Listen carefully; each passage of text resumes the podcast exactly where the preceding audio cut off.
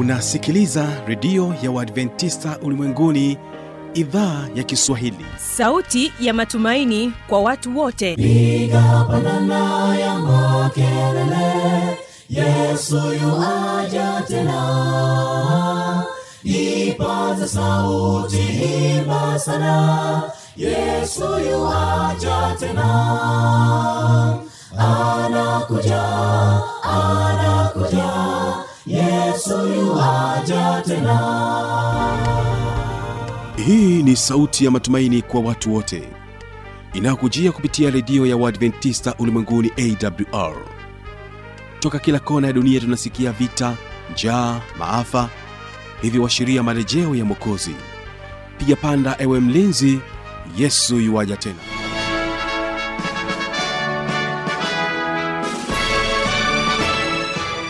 unaendelea kuitegea sikio idhaa ya kiswahili ikikutangazia kupitia masafa mafupi ya mita bendi 25 kutoka hapa mkoani morogoro. Mpendwa msikilizaji ungana nami kupitia morning fm na vilevile vile kupitia rock fm kumbuka unaendelea kunipata kupitia mtandao wa www org hii leo utakuwa nami mtangazaji wako kibaga mwaipaja nikukaribishe sana katika matangazo yetu hii leo na moja kwa moja ni kukaribishe kuweza kujua nyimbo ambazo tutakuwa nazo hapa studio kwa siku hii ya leo. Na siku hii ya leo wimbo wa kwanza ambao utapata wasaa kuweza kufungua vipindi vyetu ni waimbaji wa tukasa kutokea chuo cha usafirishaji nit watakuja kwako na wimbo unaosema nifundishe kunyamaza. Na katika wimbo wa pili tutakuwa nao anointed singers kutokea hapa morogoro watakuja kwako na wimbo unaosema jina la yesu. Basi katika kipindi cha ijali afya yako tutakuwa naye ana mloka akizungumzia afya ya akili na katika siri za ushindi tutakuwa na uh, javen kasele ambapo hapa anazungumzia teamwork katika kipindi cha pili. Basi hawa pa waimbaji wa tukasa nit wanakwambia nifundishe kunyamaza. Ninapofanikiwa ninapoumia ndipo ninajikweza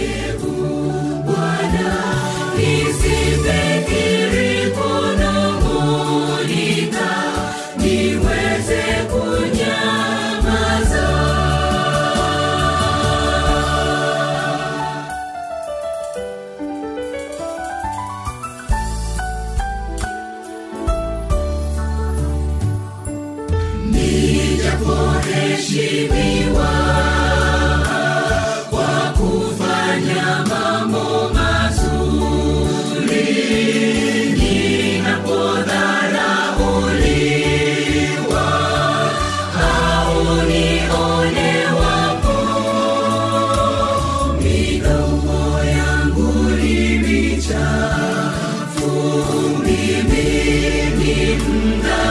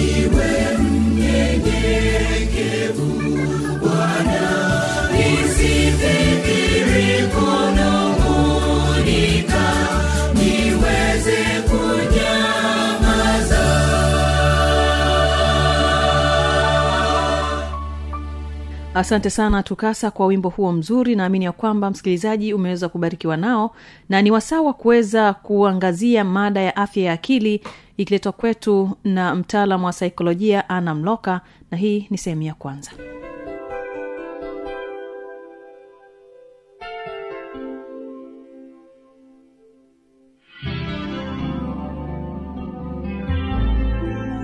Habari ndugu mpenzi msikilizaji wa awr ungana nami ana leo simroka mwanafunzi kutoka chuo cha jordan mwanafunzi wa saikolojia na ushauri na si leo katika mm, kipindi chetu cha afya ya akili tutakuwa na mada inayosema afya ya akili kama ambavyo kipindi chetu kinasema afya ya akili. Katika kipindi chetu tutaangalia nini maana ya afya ya akili tutaangalia nini maana ya akili mfumo wa akili ukoja wa mwanadamu um, namna gani ya kuboresha afya ya akili yako na mazingira gani au sababu gani zinaweza zikapelekea afya ya mtu ya akili kuzorota au kufifia au kuharibika kwa namna moja au namna nyingine. Kwa kwanza kwenye kipindi chetu tutaangalia nini maana ya afya ya akili. Afya ya akili ni ustawi katika maeneo makuu matatu ambayo ni fikra au kwa maana nyingine tunasema mawazo hisia na tabia au kwa wakati mwingine tabia tunasema kama matendo. Au pia mtu mwingine anaweza akasema afya ya akili ni hali ya ustawi ambapo mtu anakuwa na uwezo wa kuendana na msongo wa kawaida katika maisha na kutambua uwezo alionao kwa kutoa mchango kwenye jamii yake unaweza ukajiuliza nini maana ya msongo wa kawaida? Msongo wa kawaida ni zile changamoto ambazo tunakutana nazo kila siku kwenye maisha yetu. Mfano upo njiani unaenda kazini ukakutana na foreni au ukakutana na changamoto nyingine yoyote ile changamoto ambayo unakutana nayo isiharibu ratiba yako ya siku nzima isiharibu furaha yako ambayo uko nayo ndani mwako kwa hiyo huo ndo tunaita msongo wa kawaida. Kwa sasa afya ya akili ni hali ya ustawi ambapo mtu anakuwa na uwezo wa kuendana na msongo wa kawaida kimaisha na kutambua uwezo alionao na kutoa mchango kwenye jamii yake. Um, tunaweza tukatolea mfano mtu kwenye, kwenye jamii anasema kwamba mimi na uwezo wangu natambua kwamba naweza kuongoza watu kama naweza kuongoza watu basi yeye atatoa mchango kwenye jamii yake kwa kuweza kuwa kuwania nafasi mbalimbali za kwenye um, jamii yake. Mfano labda mimi nataka kuwa mwenyekiti wa mtaa kwa sababu nina uwezo wa kuongoza watu. Kwa kitendo cha yeye kutambua uwezo alionao na kutoa mchango kwenye jamii yake hiyo ndo tunaweza tukasema kwamba ni afya ya akili. Kwa sababu ameweza kutambua uwezo alionao na pia ameweza kuutumia kwa kutoa mchango kwenye jamii yake.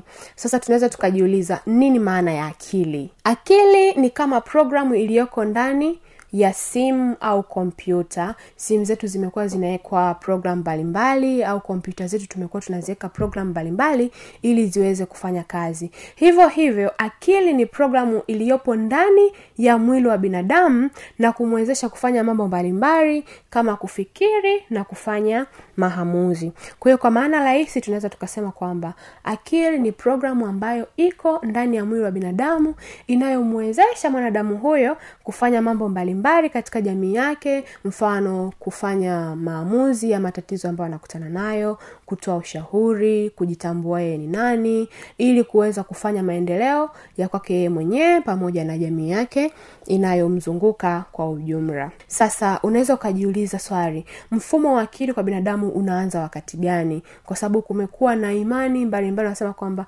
mwanadamu waga wanazaliwa akiwa hana akili. Kwa kiingereza waga wanasemaga wenyewe ni tabla lasa sasa je tablalasa ni inakuwa na maana gani? Kwamba mwanadamu anazaliwa akili yake ikiwa haijui kitu chochote akiwa hatambui jambo lolote ikiwa anakuwa ni kama boksi ambalo halijahifadhiwa kitu chochote ndani. Sasa mfumo wa akili ya binadamu huanza mara tu pale anapozaliwa na kuendelea kukomaa. Ko kwa maana hiyo tunasema kwamba mtoto ambaye amezaliwa leo pale anapozaliwa ndo anaanza kutengeneza akili yake. Wazazi wengi au tunaweza sema wanawake wengi ambao wamekuwa wamebahatika kwenda kujifungua wanaweza wakawa ni mashahidi wa hili. Mtoto anapozaliwa pale akipewa nyonyo na mama mama amfundishi kwamba unatakiwa ulinyonyo unatakiwa uvute hivi. Hapana ni mtoto mwenyewe anaamua kuanza kunyonya nyonyo la mama. Hakuna mtu ambaye amemfundisha ila ni akili tayari akili yake inakuwa inaanza kujengeka pale.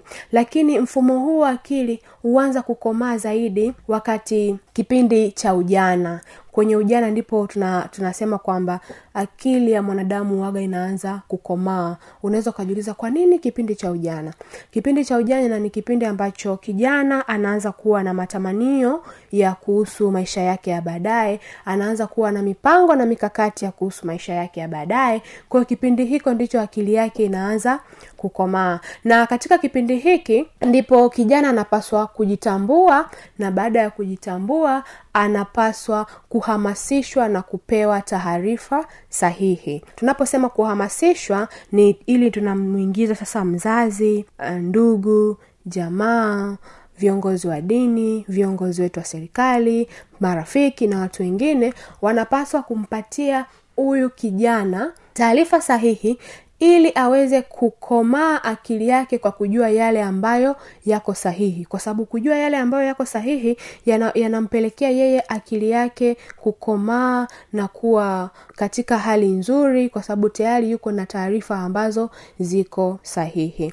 Sasa nini kinaweza kikatokea endapo uhamasishaji pamoja na kukosekana kwa taarifa sahihi pale ambako unaweza ukatokea. Uh, ukosefu wa uhamasishwaji uh, kwa kijana pamoja na kupewa taarifa sahihi hasa wakati wa barehe kwa sababu vijana wengi iwe wa kike au wa kiume wakati wa barehe ndiko waga shida mbalimbali zinaanza. Kwa nini? Kwa sababu akili yao ndio inaanza kukomaha. Hasa wakati huu wa barehe asipopata taarifa sahihi au asipohamasishwa vile ambavyo inatakiwa ahamasishwe inaweza kupelekea kijana kujiingiza kwenye tabia hatarishi. Tabia hatarishi ni kama tabia gani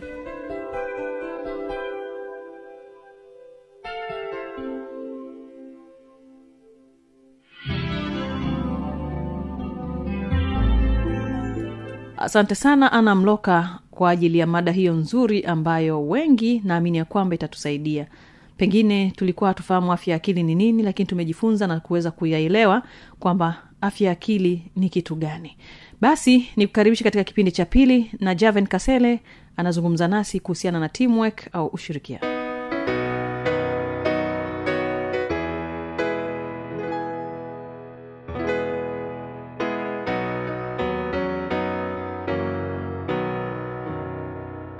basi kipengele cha sita mpendwa msikilizaji wa awr ni utatuzi wa migogoro. Kutathmini utatuzi wa migogoro inamaanisha kuchunguza namna ambayo timu inaweza kushughulikia kutokubaliana na namna timu inaweza kustahimili migogoro ili kuweza kufanya kazi vizuri kwa hiyo timu bora inabidi iwe inaweza kuweza kutatua migogoro mbalimbali ambayo inakuwa inatokea kazini au kwenye uongozi au kwenye jambo fulani. Lazima waweze kujua namna ya kutatua migogoro bila kumuumiza kihisia yule ambaye unamlenga kumfikishia ujumbe. Kuna njia nzuri za za kumfikishia mtu ujumbe na yeye bado akawa na hali nzuri ya kihisia hajavunjwa kihisia hajaumizwa. Kwa namna fulani huyu mtu ataweza kuinuka tena na kujirekebisha na kurudi katika mstari na kufanya kazi kwa ufanisi. Migogoro inatokea mahali popote pale kwenye familia kwenye jumuiya mbalimbali katika vikundi vya sala katika shule kazini.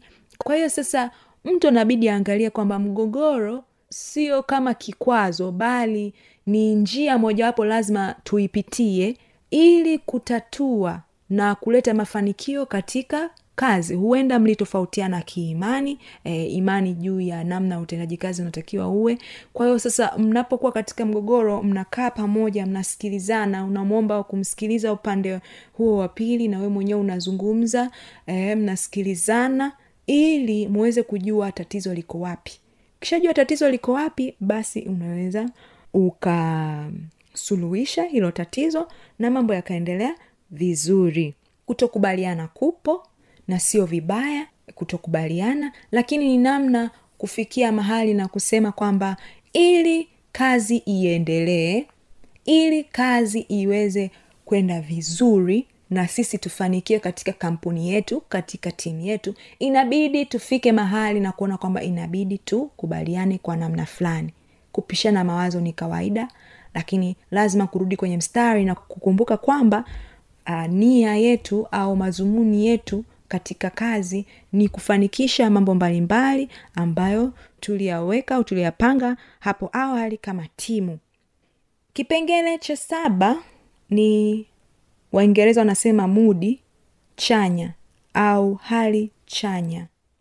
Timu bora imejengwa juu ya misingi ya kutiana moyo imejengwa juu ya misingi ya ucheshi hali ya ucheshi wa hapa na pale na matarajio ya kufanikiwa.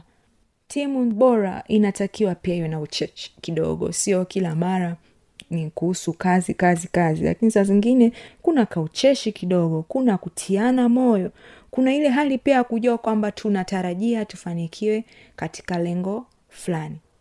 Hali chanya ni kipengele muhimu katika kukabiliana na hali tofauti uh, iwe mbaya au iwe nzuri. Hali tofauti kazini. Sio siku zote ni siku za kufurahi. Kuna siku labda e, msongo unaweza ukazidi. Sasa ile hali ya mtu kuweza kukabiliana na msongo pia inategemeana na mudi aliyonayo wakati huo na mudi ya timu nzima. Kama timu ina hali nzuri au hali chanya ya kukabiliana na matatizo basi huyu uh, mtu ataweza kustahimili katika hiyo timu na kufanya kazi vizuri. Pia huongozwa na imani ya ninaweza kufanya timu bora inaongozwa na imani ya nini?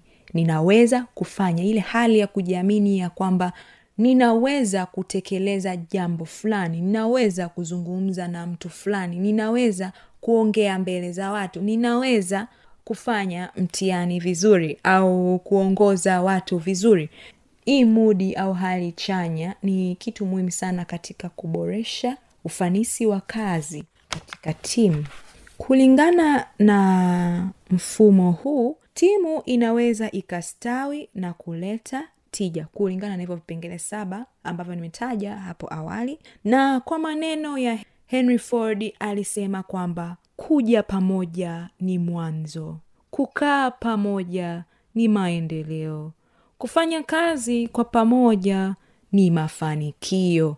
Ko lengo la timu sio tu kuja kwa pamoja au kukaa pamoja bali ni kufanya kazi kwa pamoja na kwa ufanisi. Kama henry ford alivyosema mtu akifanya haya yote au timu ikizingatia haya yote basi watapata mafanikio. Je wewe ni sehemu ya timu yenye ufanisi?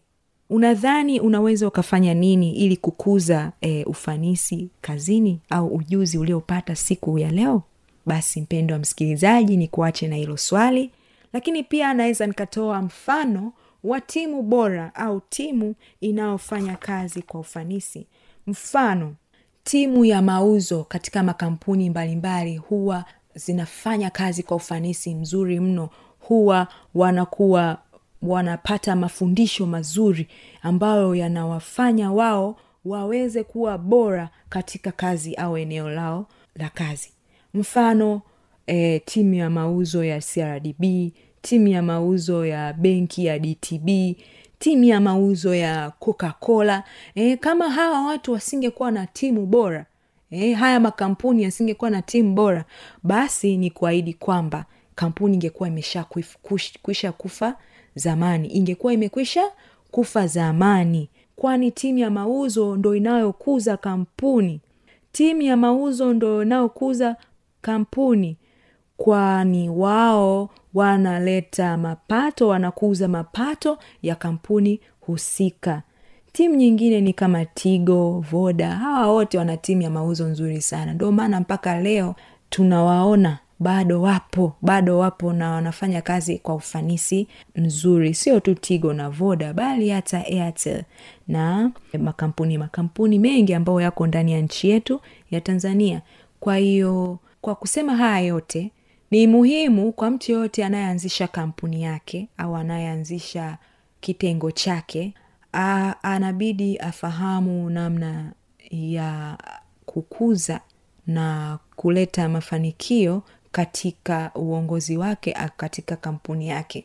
Na ni kwa kujenga timu timu kadhaa kadhaa timu ya mauzo timu ya wahudumu timu ya vitu mbalimbali ambavyo viko kwenye kampuni au vitengo mbalimbali ambavyo viko kwenye kampuni tunatakiwa tujuane kihisia tuko vipi tuko katika hali gani. Tunatakiwa tuwe tunawasiliana vizuri e, tunatakiwa tuwe tuna uvumilivu katika kazi.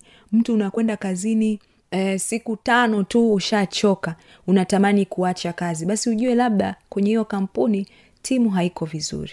Lakini kama kuna timu nzuri katika kampuni katika kanisa katika kazi yoyote ile husika basi huyo mtu atapenda kuendelea kubaki ataweza kuvumilia vikwazo vya muda vya hapa na pale kwani ameshaona kwamba hii hii kampuni inanijali inanithamini na inataka mimi nifanikiwe na mimi inanibidi nifanikishe malengo ya kampuni kuwa na mawazo ya kufanikisha malengo ya kampuni. Hivyo basi mpendo wa msikilizaji wa awr natumaini umepata chochote na kitu kutoka kwangu kuhusu timu na ufanisi wa timu. Asante sana kwa kunisikiliza. Ulikuwa nami javin kasele kwa maelezo zaidi kuhusu timu na mambo mbalimbali. Mbali, naweza nikakuachia namba yangu ya simu ambayo ni sifuri sita nane nne saba nne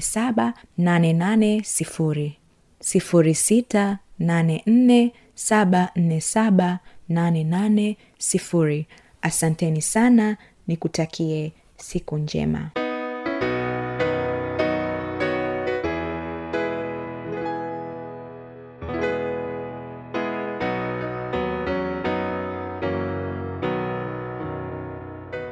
Asante sana kwa pamoja nami kwa siku hii ya leo mpendo wa msikilizaji. Kama na maswali maoni au changamoto endelea kuniandikia kwa anwani hii hapa ifuatayo. Anakuja anakuja yesu yuwaja tena. Na hii ni awr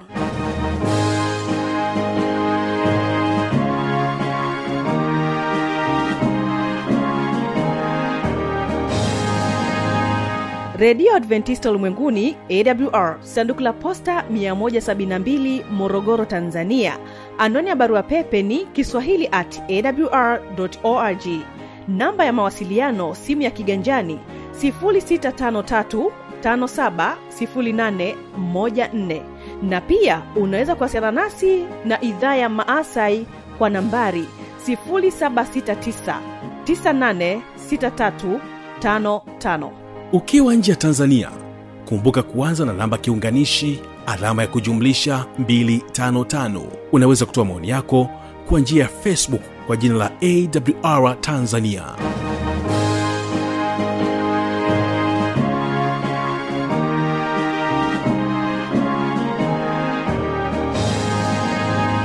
kesho ni biblia kujibu. Kwa wale wote ambao wana maswali mbalimbali ambao walipata wasaa wa kuweza kuyatuma hapa studio itakuwa ni muda wa kuweza kujibu maswali haya. Napotoka hapa studio ni kushukuru sana kwa pamoja nami mwanzo mpaka mwisho.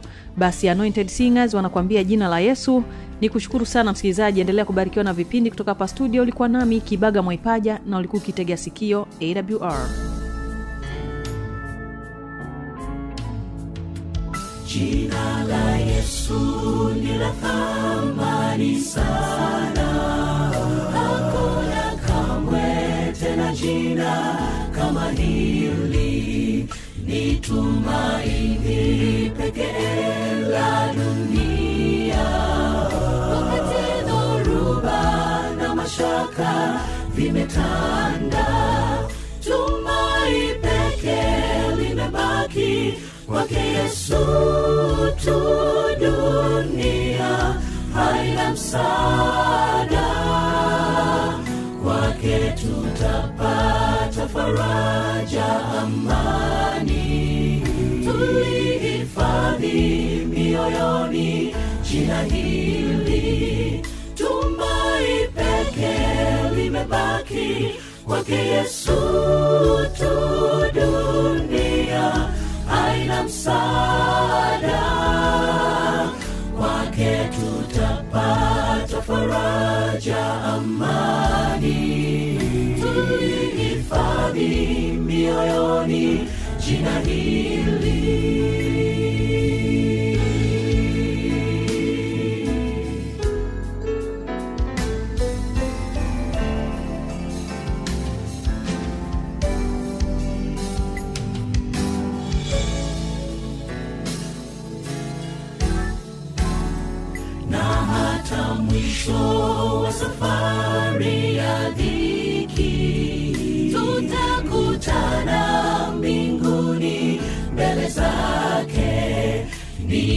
amani siku hiyo furaha. Tutasujudu na kusifu jina hili. Tumai peke limebaki kwake yesu tu. Dunia haina msaada. Kwake tutapata faraja amani mioyoni. Jina hili tumai peke limebaki kwake yesu tu dunia. Haina msaada